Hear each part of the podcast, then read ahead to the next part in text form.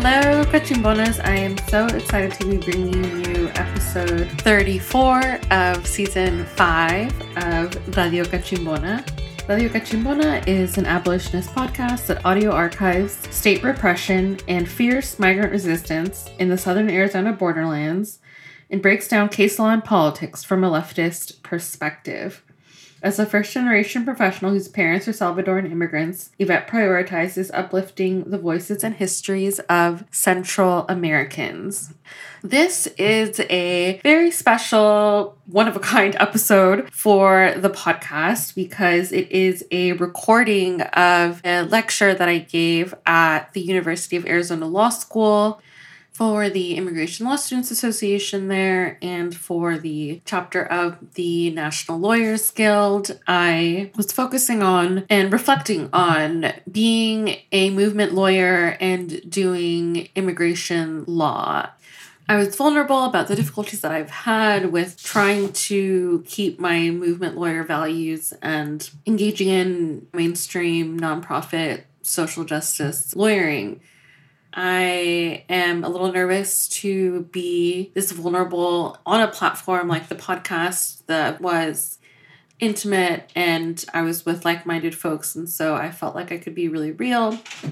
I hope and trust that that's the case with my podcast listeners overall. So thank you to the two newest patrons, Violetta and Gloria. Seriously, you all, I could not do this without you. I hope that you all enjoy this lecture and Q&A. Bye!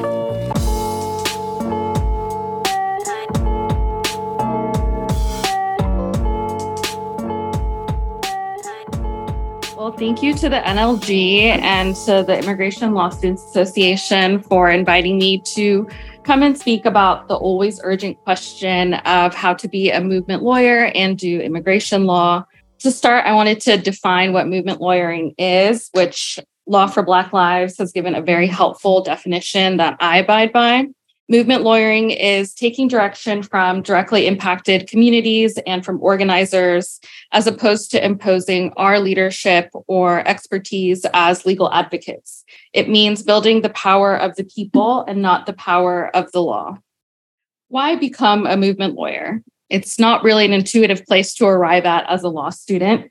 Law trains you really to be the opposite of a movement lawyer. But the benefit is collective liberation that we won't be able to win inside of a courtroom. Legal remedies are extremely limited.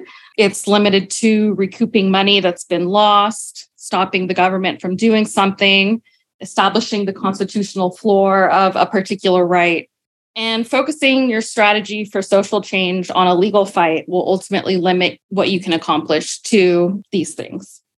Legal education is focused on what is contained within the four corners of a judicial opinion. It trains you as lawyers to think about what social change is most needed and how to go about obtaining that.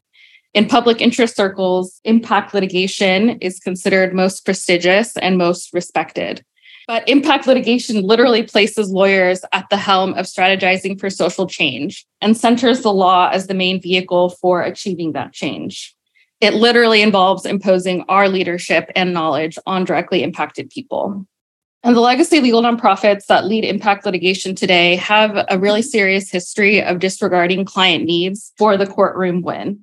Acclaimed critical race theorist Derek Bell critiqued his work at the NAACP fighting for school integration because he said it went against the wishes of the plaintiff parents who actually wanted equitable resources in Black schools, not to integrate and send their children to school with white children. The NAACP thought that a better legal strategy was to fight for equal protection and integration looking at how public schools remain highly segregated and funded unequally, his critiques remain relevant. The ACLU lawyers who represented Norma McCorvey, the plaintiff in Roe versus Wade, didn't inform her of an ability to get an abortion because they didn't want to moot their case. Norma McCorvey eventually became a darling of the right wing when years later she retracted her pro abortion stance and said she regretted her involvement in Roe.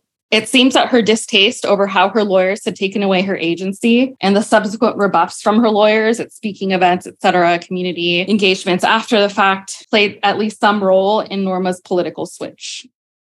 These instances aren't aberrations. These organizations are not set up to support movement lawyers or movement lawyering. They are not movement lawyer organizations. They are impact litigators who are accountable to their board members and donors before the community or even the plaintiffs that they represent. So, how did I become a movement lawyer as a person who did work for the ACLU? Well, I sought my legal education outside of the classroom and the law school environment altogether. It's really fitting for me to be back here and to be invited by the National Lawyers Guild because the National Lawyers Guild was a huge part of my own abolitionist political education, as was the organization Critical Resistance. The NLG adopted an abolitionist stance in 2015, which was the year that I started law school. And learning from generations of movement lawyers was invaluable to me. Building these intergenerational relationships that will inspire action in you is critical because you witness others having built their life and work around your shared values and realize that it is, in fact, possible to do that. Radio Cachimbona has provided me with a platform to critique the law. That's the podcast um, that was mentioned earlier to say the things that I could not say in the classroom or in the courtroom. And I've been doing that since I was a second year at Stanford. Similar to my journey in legal education, my movement lawyering has largely happened outside of my paid roles. I'm a part of the Keep Ale Free deportation defense team, which is fighting to keep reproductive justice activist Ale Pablos home and defend her against deportation. But the work is more than just the deportation defense that's being done inside of an immigration courtroom. We're also using her case as a vehicle for doing political education around the criminalization of migration. We're a volunteer group that is building up an apparatus for community led deportation defense that centers the person in proceedings and their unique needs and wants instead of focusing on a legal strategy that focuses only on a courtroom win. The political education piece is really critical to what we do and makes this distinct from a strategy that focuses solely on individual representation.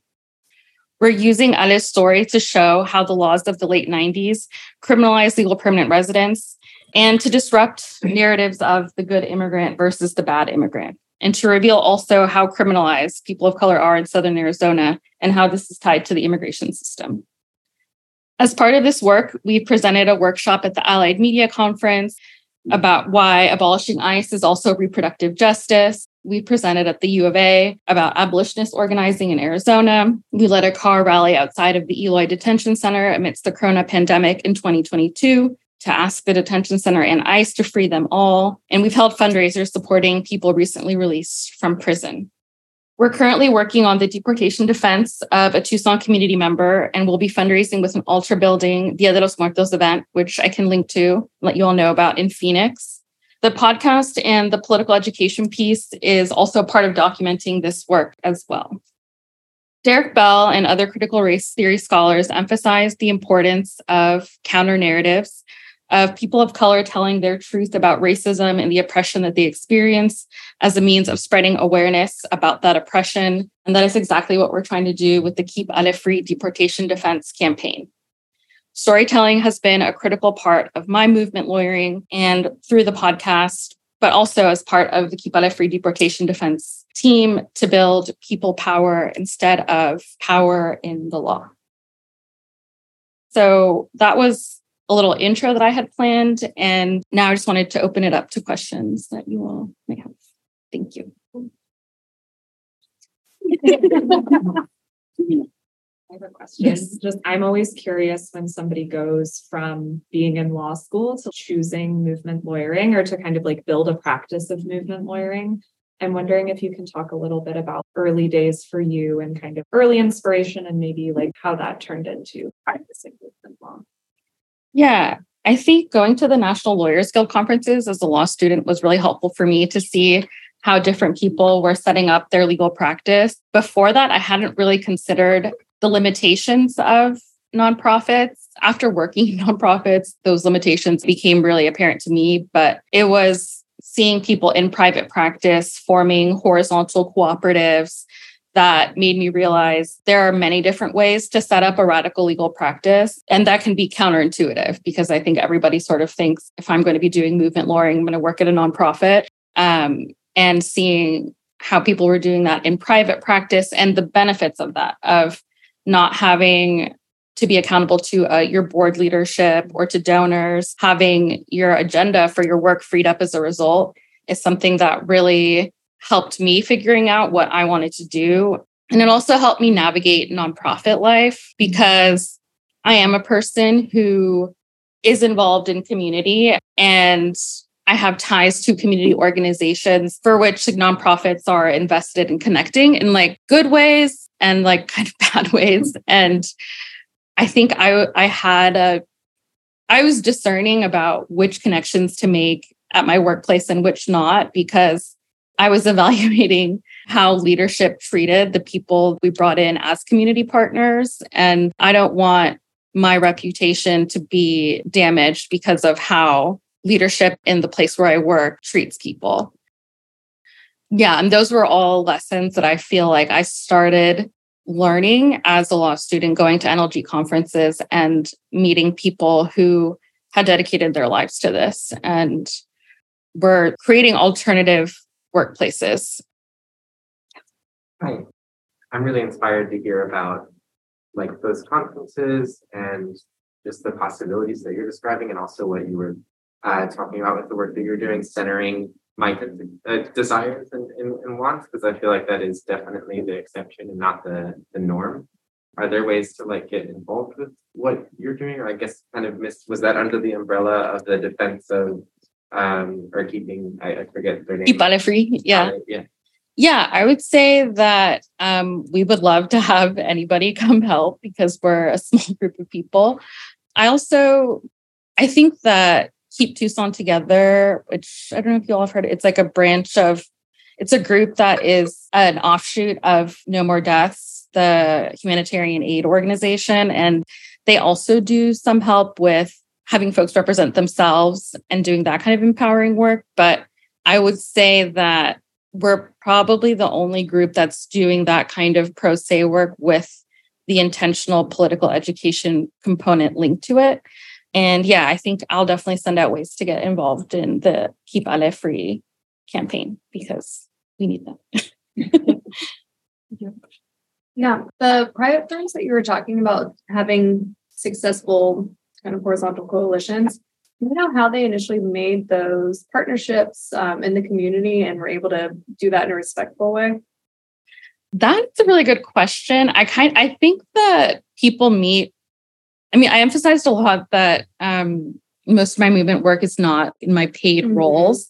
And that's something that's true of a lot of people that do this work. And I think you do meet at network with each other through these different initiatives. I don't know, just as one example, like the Water Protector Legal Collective came about through folks meeting at Standing Rock and then mm-hmm. afterwards coming together and deciding that they were going to do criminal defense for people who were criminalized from those protests.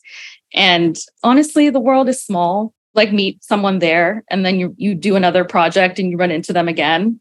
Mm-hmm. and those are the kind of organic connections that I've made as far as how to do it respectfully. I think I would say trust yourself. Yeah.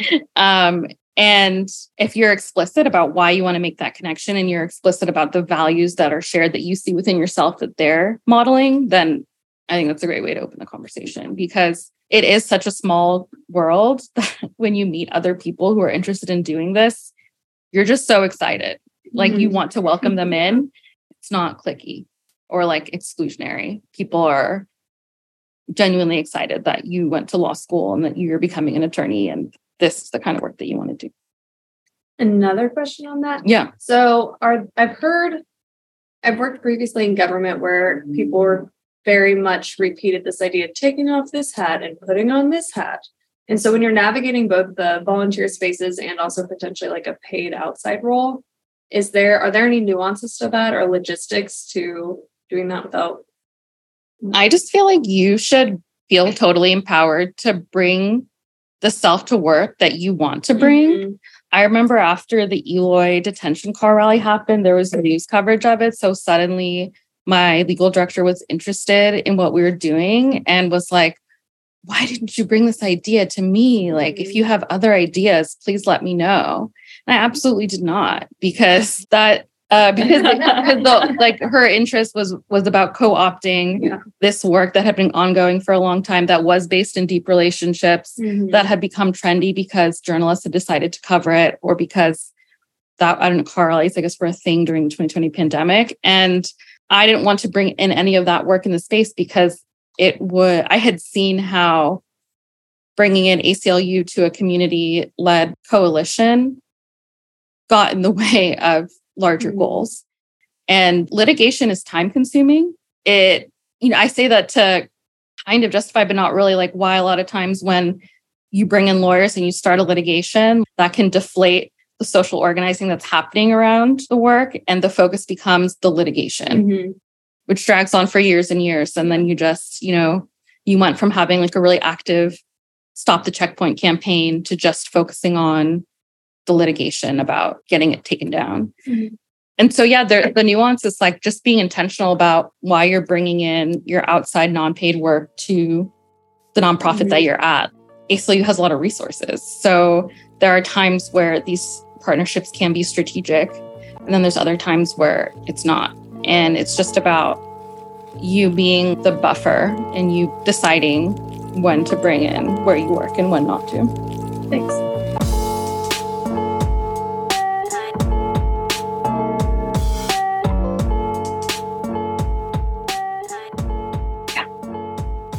Talk a little about your journey with Belly Program, like how it started and how it's grown and what's its like?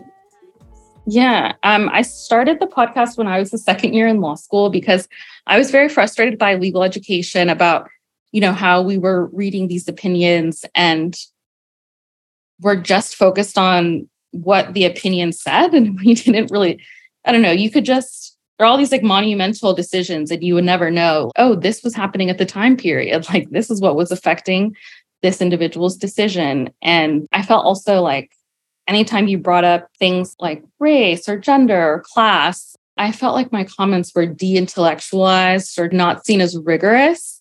There was like this performative objectivity that made it so comments about race and class and how those things were operating in the world were not as academically rigorous. And that was just super frustrating. I didn't, I felt like I wasn't heard. And then at the same time, I felt like I was learning so much about how the law oppresses people in their everyday lives in ways that seemed to not faze my fellow classmates, but really, really shook me to my core.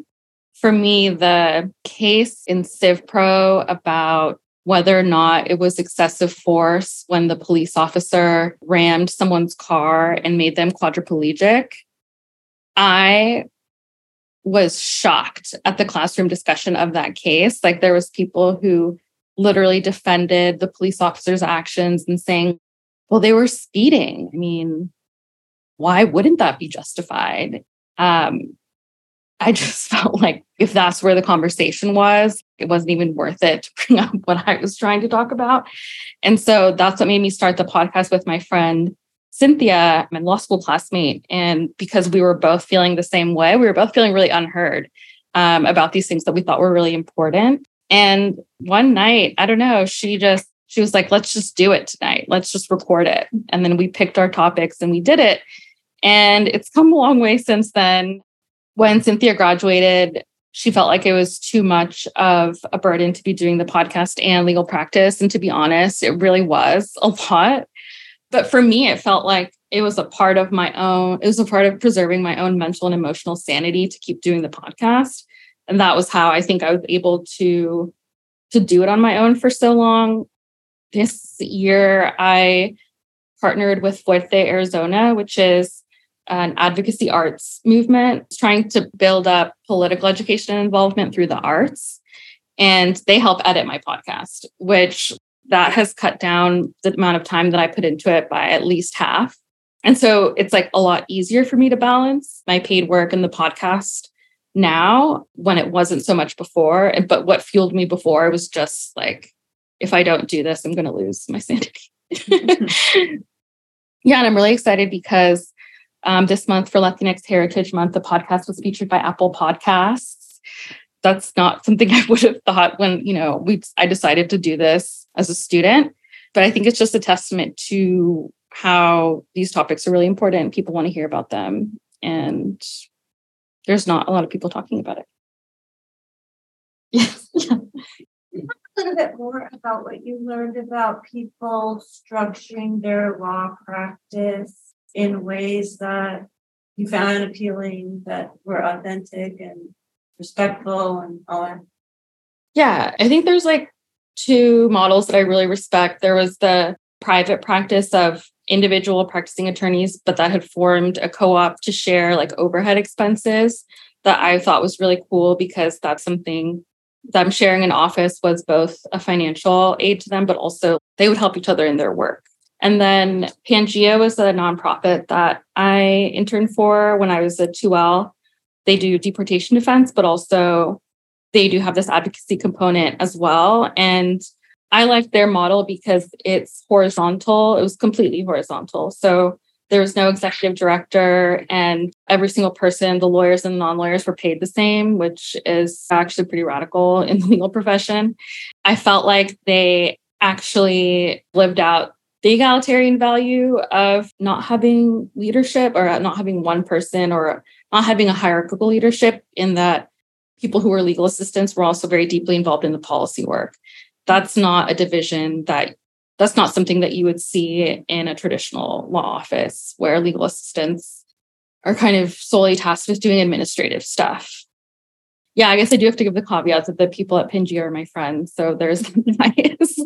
but I I worked there and I did enjoy working there. And um, no workplace is perfect, but I think that the structures that they have in place make it so that it's the most egalitarian workplace that I have seen. I think something that like a lot of us in talking about movement law come up against and have been thinking about is like you were talking about the space for non-lawyer legal workers mm-hmm. and I'm just wondering whether I guess you said a little bit that you've come across ways in practice that they've been involved in that work, but whether that's been an important population that you've worked with in your work and if you could talk a bit about that. I mean, I think that this is actually a really huge issue that honestly we need to improve on. Like Pangea is literally the only organization that I can say that has empowered folks who do primarily administrative stuff to get more involved in like the substantive legal and policy stuff. I always try and make it a priority just because I've witnessed there's like racialized and gendered components to this. Like I worked at a immigration nonprofit that was all white attorneys and then all like Latina legal assistants. I saw how uh, there was an imbalance in in labor, and this is especially true in direct legal services, where legal assistants are the ones who are actually talking to the clients, like actually doing the intakes. They were the ones who dealt with all the emotional labor, and then the attorneys got to have a more detached approach to the work. And then on top of that, there's that imbalance in work where the legal assistants are doing more work and they're severely underpaid as compared to the lawyers.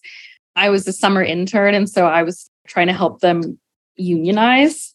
But then I, you know, but then I left at the end of the summer. And so I think that's an area of growth for me and like for a lot of the places that I've worked for. Because also, not everybody needs to go to law school. And like we should be better about making room for folks who have experience, like direct knowledge or directly impacted, and who don't want to go to law school, but who still want to be involved in the work because there is a lot of room there. Um, I think obviously everything within like the requirements of legal ethics in terms of not letting people practice law when they haven't passed the bar. But apart from that, like I think that isn't as difficult to navigate. And I think it's more of just lethargy and people not being intentional about that. On the subject of political education.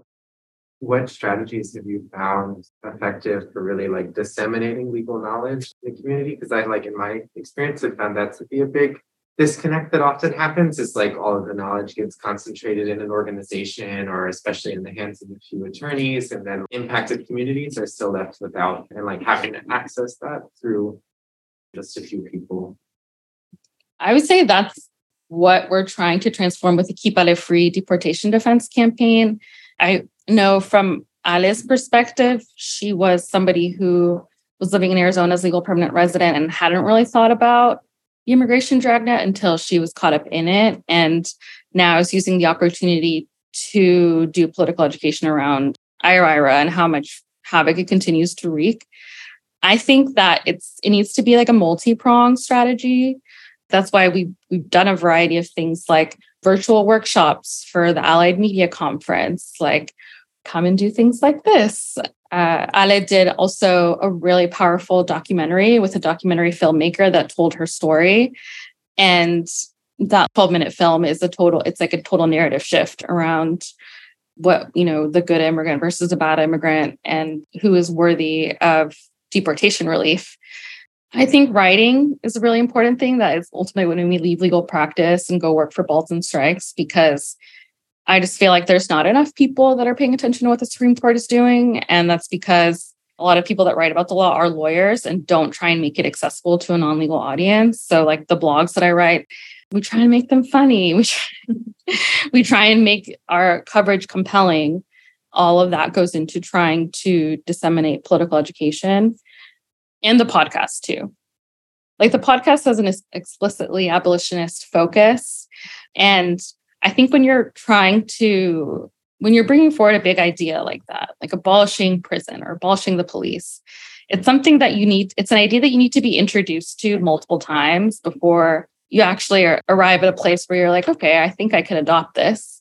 And so for me, I think it's about repetition and consistency and bringing this topic forward and giving people multiple opportunities to engage with this stuff, not just you know, doing a 101 and then expecting everybody to be on board. That's what I'd say. Yeah. How did you get involved with Balls and Strikes? It was very random. um, my partner is also a lawyer and he was trying to find a new job. And then he came across the Balls and Strikes post and it was described as like no bullshit commentary on the Supreme Courts. And he was like, wait, that's what you do with the podcast. Mm-hmm. and he's like, you should try it. And I I had wanted to focus to switch to a role where I could be writing more.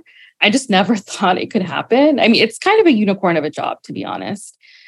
I had kind of, yeah, I had kind of given up on it. I I had thought like, well, I'm just I'm going to do this work during the day, and then I'm going to do the Keep Ale Free Deportation Defense stuff and the podcast stuff in my free time. And then he presented this to me, and I was like, wow, this does sound like it could be a really good opportunity. I feel like I really vibe with the editor in chief, Jay Willis. He's a legal journalist who also left legal practice because of how much he hated it. um, and we kind of immediately bonded over that in our interview. And he has the same goal of getting more people to pay attention to the Supreme Court and what it's doing, and to do so in a way that's funny and engaging and like fun to read. I think he's making me so much better at that. And that's what's made me stick around for almost a year now. I had a question. I'm on Zoom. Oh, omnipotent voice coming from the ceiling. I know. Um, this is this is Kate. I I meant to interject before, um, yeah. but I thank you for you know acknowledging the work that legal assistants and, and paralegals do and the fact that they really are unrecognized frankly certainly the all of the places most of the places that i've worked. As law students we don't even talk about the work that legal assistants and paralegals do.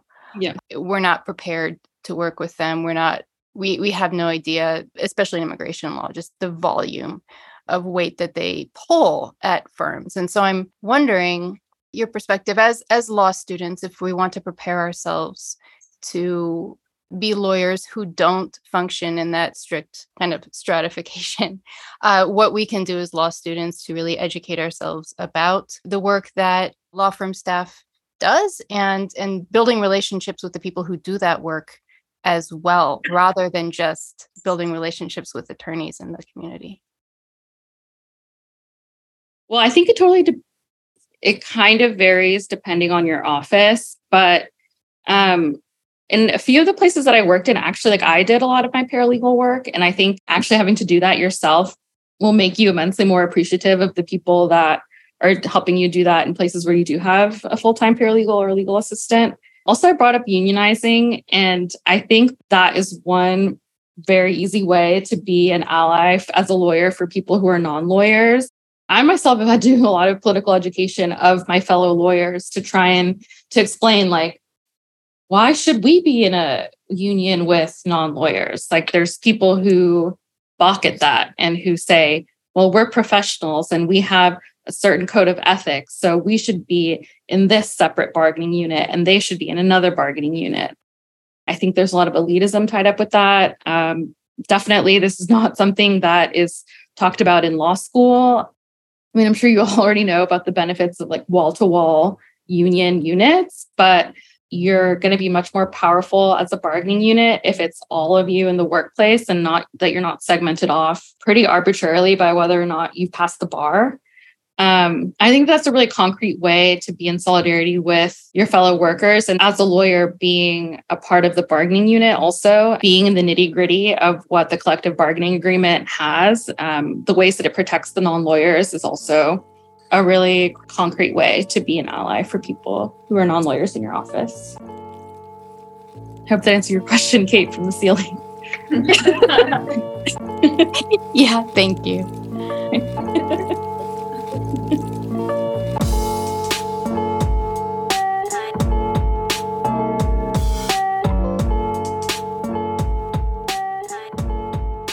one, and I think this actually came from Kate over email. Okay. So I will okay. ask it instead of Kate. But um, I know that um, there had been some interest just specifically in the idea of deportation center abolition. Mm-hmm. Um, yeah. And I know that's something you center a lot, obviously, in your work. And I'm wondering both kind of about the history of your involvement in that, and maybe if you were hinting at how you communicate about sort of big concepts like that and break it into pieces so that people can buy into it and understand it.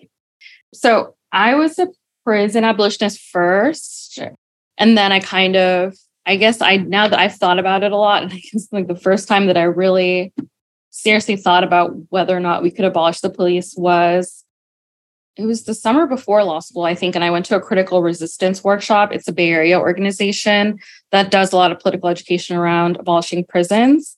The workshop just kind of confronted me with all these ways in which the police don't keep us safe. And so then in law school, I committed myself to deportation defense, but had these ideas about prison abolition. And then once you start to analyze the history of ICE immigration detention centers and the rise of incarcerating immigrants, and you're already somebody who is convinced that we should abolish prisons, like it's a pretty easy way to connect both issues, even though they haven't always been connected in, in our minds. And that's because, you know, like after Arizona versus United States, the Supreme Court said that police could ask about someone's immigration status when they pull someone over for whatever they're pulling someone over for. And that has allowed for the proliferation of 287G agreements between police and ICE. ICE wouldn't be able to deport as many people as it does if there weren't so many local police officers involved in their immigration enforcement. If you're somebody, the way that I explain it, because I think in the immigration world, there are people who are ready to abolish detention centers. They already see them as unjust. The bridge that you need to cross is like, okay, to do that, you need to abolish prisons and police, though. I think because of the way that technically immigration is a civil proceeding. And I think some of the mistakes that the immigrants' rights movement has made, you know, like in 2006, when the framing was like, we're not criminals, we're workers. I think that there has been a lot of tension between prison abolitionists and some immigrants' rights organizers because that's where the discourse has been at. People don't readily see the connections between ICE and the police and prison, but um, ICE would not be what it is today without the help of local police officers. Really, I think my journey has just been studying closely these connections and how they actually operate on the ground and using that as an argument for why we need to abolish ICE. But the thing that I'm always trying to communicate is that these systems are so interlinked that you can't keep one and abolish the other. Like if you're at all committed to abolishing one, you do have to abolish both. I think also, I think that there are certain things about immigration detention that make it maybe more palatable for abolition because the detention centers as they exist today are really a post 9 11 phenomenon. Even ICE itself is a post 9 11 phenomenon. Like it has not been that long since we've had these things and we can abolish them. Whereas the prison is you know, hundreds, hundreds year old institution that is a bit more difficult to tackle. But I don't always like to focus on those distinctions anyway, because at the end of the day, you can't just abolish ICE. You also have to abolish these other entities that are involved in the same thing. Yeah.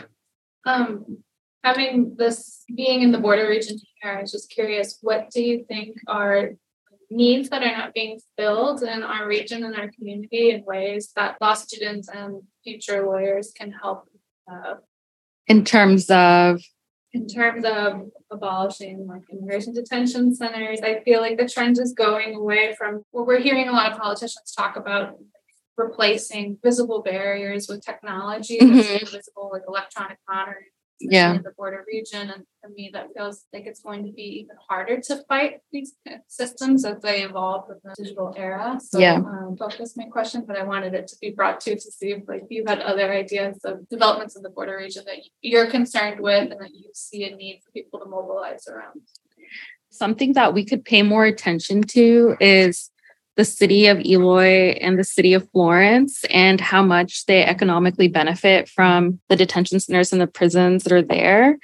Eloy has two of the biggest ICE detention centers in the country. And because of its remote location, there hasn't been a persistent campaign to like shut Eloy Detention Center down, for example, which is kind of shocking to me because it's one of the worst ICE detention centers in the country, one of the highest suicide rates people continue to die there. And it kind of feels like a fact of Arizona life that Eloy Detention Center and La Palma Detention Center is always going to be there. And I think investigating um, the contracts that the city of Eloy enters into and what kind of financial gain they get from ICE is one thing that we can uncover that we haven't focused on too much. Eloy is actually really shady. Eloy was had contracted to be the intermediary between ICE and a West Texas detention facility. They were literally like the intermediary that ICE was going to subcontract out its obligations to. And then Eloy subcontracted with CoreCivic to run this detention center in Texas. And it's like, why is the city of Eloy getting involved in this? What are they? Be- it's like they literally they got like a kickback for setting up this contract, and um, nobody really talks about that or like knows about it. I think also post pandemic, the detention center has shut down a lot of the visitation programs that were regular. I think it's really important to always be supporting the people that are inside. Like, I think that sometimes abolitionists are a little too critical of people who are actively trying to work to improve conditions in the detention centers. It's a complicated conversation because obviously any kind of advocacy that you do to improve conditions won't kind of necessarily lead to an increase of money for the detention center usually. But at the same time we can't abandon people inside and restarting visit those visitation groups or like pushing back against ICE and saying you need to reinstate those visitation programs is really important because I just remember from working people with people that were detained there, those visits help people maintain their sanity and their humanity. And I think post pandemic, now that think we're kind of growing comfortable with things being virtual, in person visitation to detention centers might be something that falls to the wayside or like it's been suspended by ICE. And I think that those are things that are worth fighting to get back.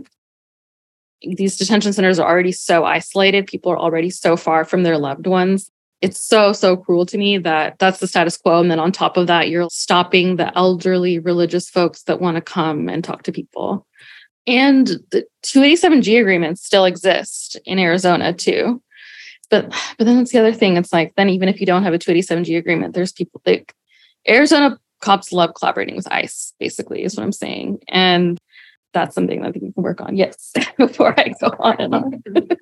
yeah, Pima County has a 287G agreement with ICE, right? The sheriff's department. Oh, yes, the sheriff. Yes. I feel like I've never seen any campaign about that, like anything, any that being addressed. Because I know that like a lot of people get funneled from the 29th Street jail up to Eloy Mhm. and Florence.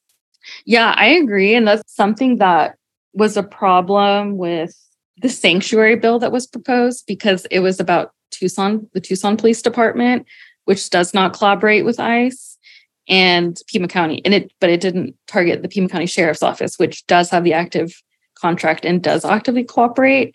And so that was a huge strategy gap. And I'm guessing that's like a knowledge gap too, because why would you target Tucson Police Department if the sheriff is actually collaborating with ICE? Yeah, that's that's a great one. yeah, I mean CPD like sucks for many others. Yes, but, exactly. like at least they don't collaborate with ICE. Yeah. Um and yeah, the sheriff's department should get a lot more attention than it does. I agree. Can I ask a follow-up question then? Yeah. Like from, from what you learned, how would you recommend wannabe movement lawyers start learning how to put together like public education campaigns around some of these issues? Oh my gosh, that's a good question. I'm not an organizer, so I just like I learned from organizers like Ale. I would say that's how I've done it. Um, yeah, I think that's probably the only way to do it as a lawyer because we're not we're not going to be taught that in law school. So it's, it's a little bit of trial by error, but I think to avoid errors, it's just taking leadership of people who like live and breathe organizing and who know how to how to do that.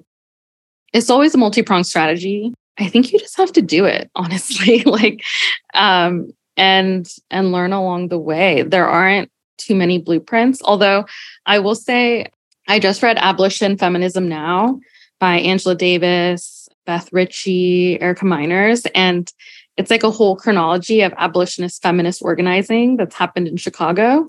And i think that's like a good place to look at for reference to see what people have done in the past. But a lot of it is really just like building relationships, getting in community with people, and like collectively deciding to do something.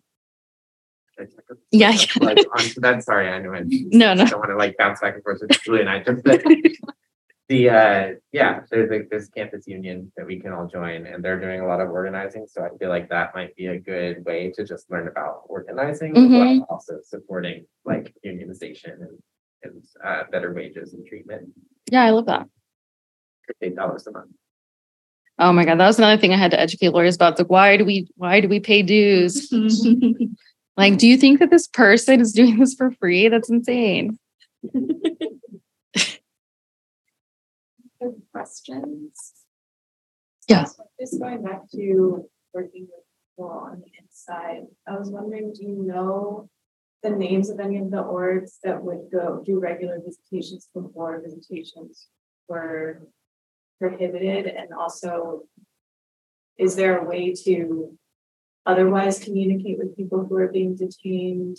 Just as, I mean, for the sanity reasons, but also, you know, to raise awareness around what conditions are like there by actually talking to people who are there. Mhm. When I was in the Bay Area, that's what a lot of the organizing is doing.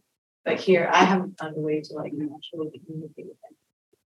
Who is inside, and I know they make it a lot harder here. Yeah. They have a lot to hide. So, Yeah. like, Um, yeah, just if you have any. Yeah, the visitation group that I'd recommend is Trans Queer Pueblo. They're actually a really amazing organization to get involved with, to learn about public education, political education. They're some of the best at it I've seen. They're a member led organization. It's all queer and documented migrants who are organizing queer and documented migrants that are detained. And like I said, their political education is a marvel. It's something we can all learn from. I think they'd be a great group to connect with to try and restart visitation to see what, what they're doing about it. And then also, the Florence Project does have the best access to people inside. So I feel like connecting with somebody from that organization um, could be a good way, even just to get the lay of the land like what's happening. Are they allowing visits? When do you all go? That kind of thing. There's religious groups too. There's like like elderly folks who are religious get together and go, but I I know less about that. I'm not as connected. I think I saw that Sinai on Zoom has her hand raised. Sinai, do you want to ask your question? Oh, you put it- Hi, yes, I was, I don't know if you can hear me. Um, but I did just put my question via the chat. But also, I just wanted to take the opportunity to thank you, Yvette, so much for your time and all your work. I started listening to your podcast back when you had a, a colleague in 2018, I think, mm-hmm. and yeah. I was a paralegal at a at like a public interest immigration firm. So I completely relate with everything and all the injustices and disparities that you were talking about. And also your podcast, I know for me and like other fellow Latina paralegals, Afro Latina paralegals at my office, we used to rave about your podcast because we went like it was literally one of the few spaces where we knew that other fellow Central American, like Latin American women were also exposing topics that we cared about and in a way that just made sense. I had never in, been introduced to case law in any other way. And I'm so glad that my first introduction was through your podcast. Of course, law school was completely different, but I'm glad that we have community spaces like these where we're able to bring speakers like yourself and disrupt just colonial thinking and doctrine is supposed to be taught with that, I, my question was in regards to prison abolition and restorative justice. I was wondering if you've written on or plan to do any work, but whether that's through your podcast or your writing, to elevate Indigenous ways of community healing and restorative justice methods and practices that they have been using since before um, Europeans even ever arrived to this country. So wanted to know if you could speak on that. Yeah, that's definitely something I want to learn more about. I started thinking about this more after the Denezpi case this last term, which was about whether or not the federal courts that are run by the Secretary of the Interior are tribal courts enforcing tribal law, and whether or not if somebody is convicted in that type of federal court, if they can also be convicted by the federal government without violating the double jeopardy clause. And it's kind of an, an in the weeds question, but it's ultimately about native sovereignty and going into the history of these courts. You see that the US imposed its legal system onto tribal nations post treaties. It, it was it was going back on the original promises of the treaty. And the major instance that first sparked this encroachment was the murder of somebody named Spotted Tail. And the Sioux tribe had dealt with it in their traditional way. And the punishment that was imposed was that the person who killed Spotted Tail had to give monetary recompense to the family members of the victim. And then this outraged the white settlers who thought that if you murder someone, you need to execute them via the death penalty. And that's what led to the Major Crimes Act, which is what gave the federal government exclusive jurisdiction over charging certain crimes on native land, like include murder and set of acts that they felt like were so serious that the federal government needed to be charged with enforcing them. And then the encroachment on the part of states and these other weird kind of quasi tribal, quasi federal government tribal courts but that are put on by the Secretary of the Interior are all linked to that original imposition, which was based on this idea that the US legal system is superior to the native conflict resolution system that was in place. And it's it's really disheartening um, to think that it started with that justification and continues on as an undercurrent. And the Secretary of the Interior courts that enforce tribal law are not Gor- Gorsuch, who's randomly like woke on this issue, describes them as hated because they are. And there's internal government reports that show that Native witnesses are not willing to come forward and there's low prosecution rates as a result. And so there's obviously not buy in for the US legal system and how it's operating on Native reservations. That is something that I do want to think about more and I would love to write about more. So thank you for making me think about that again. Sanae says, thank you. Wonderful. Okay. Um, any other questions in the room? Well, then I think if that answers everybody's questions, thank you so much. Thank you for listening to Radio Cachimbona. Radio Cachimbona is an abolitionist podcast hosted and produced by Yvette Borja that audio archives state repression and fierce migrant resistance in the southern Arizona borderlands and breaks down case law and politics from a leftist perspective. Yvette prioritizes uplifting the voices and histories of Central Americans as a first generation professional whose parents are Salvadoran immigrants. If you all love this episode and want to support the podcast, Becoming a patron at patreon.com slash Radio Cachimbona is the best way to do so for three, five, or ten dollars a month. You get early access to episodes like these or exclusive access to the lit reviews, which are book club style chats. Another amazing, super, super, super helpful way to support the podcast is to leave a review and rating wherever you listen to podcasts, whether that be Apple Podcasts or Spotify. Leaving ratings and reviews really helps the podcast with visibility. I really, really appreciate it. Bye, cachimbonas!